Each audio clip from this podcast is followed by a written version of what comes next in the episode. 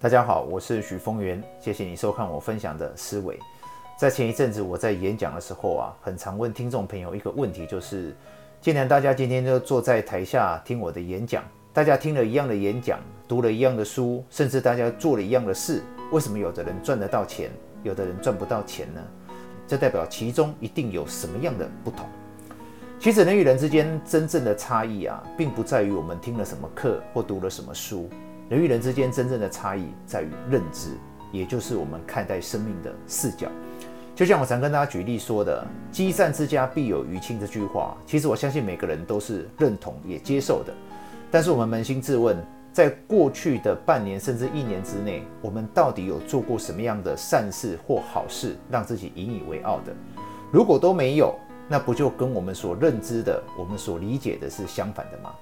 那我们真的相信“积善之家必有余庆”这句话吗？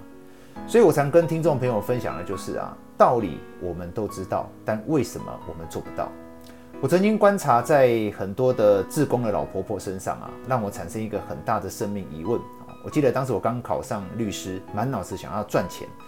我看着他们，我发现说他们为什么会去做这样子的奉献啊，这样子的志工服务？我想了很久，我慢慢的、慢慢的才找到了这个答案。我发现说啊，他们事实上是比我们幸福的，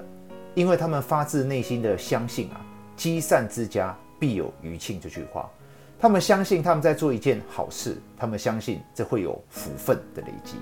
这让我慢慢的去得到一个很重要的生命体悟啊，就是原来相信啊，其实就是一种福分。当我们能够发自内心的相信一件事情，其实就是我们得到的一种福分。因为所谓的福分啊，不单单是一种幸运，而是我们看待生命的视角。而要得到这样子的视角的生命的转化，或者是这样子的福分，不是单纯我们读了多少的书或听了多少的课，因为这个都是很表浅的改变。我们知道，我们这个人本身啊，一定有超越我们头脑以外的一种生命的力量存在。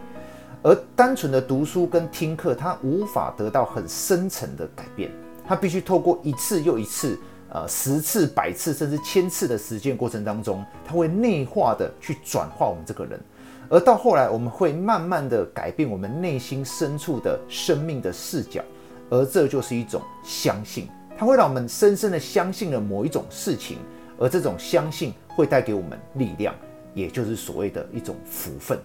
而当我们的生命视角产生改变的时候，我们的人生也就会产生了改变。以上是今天跟大家分享的内容，希望对大家有帮助。谢谢你的收看，我们下次再会。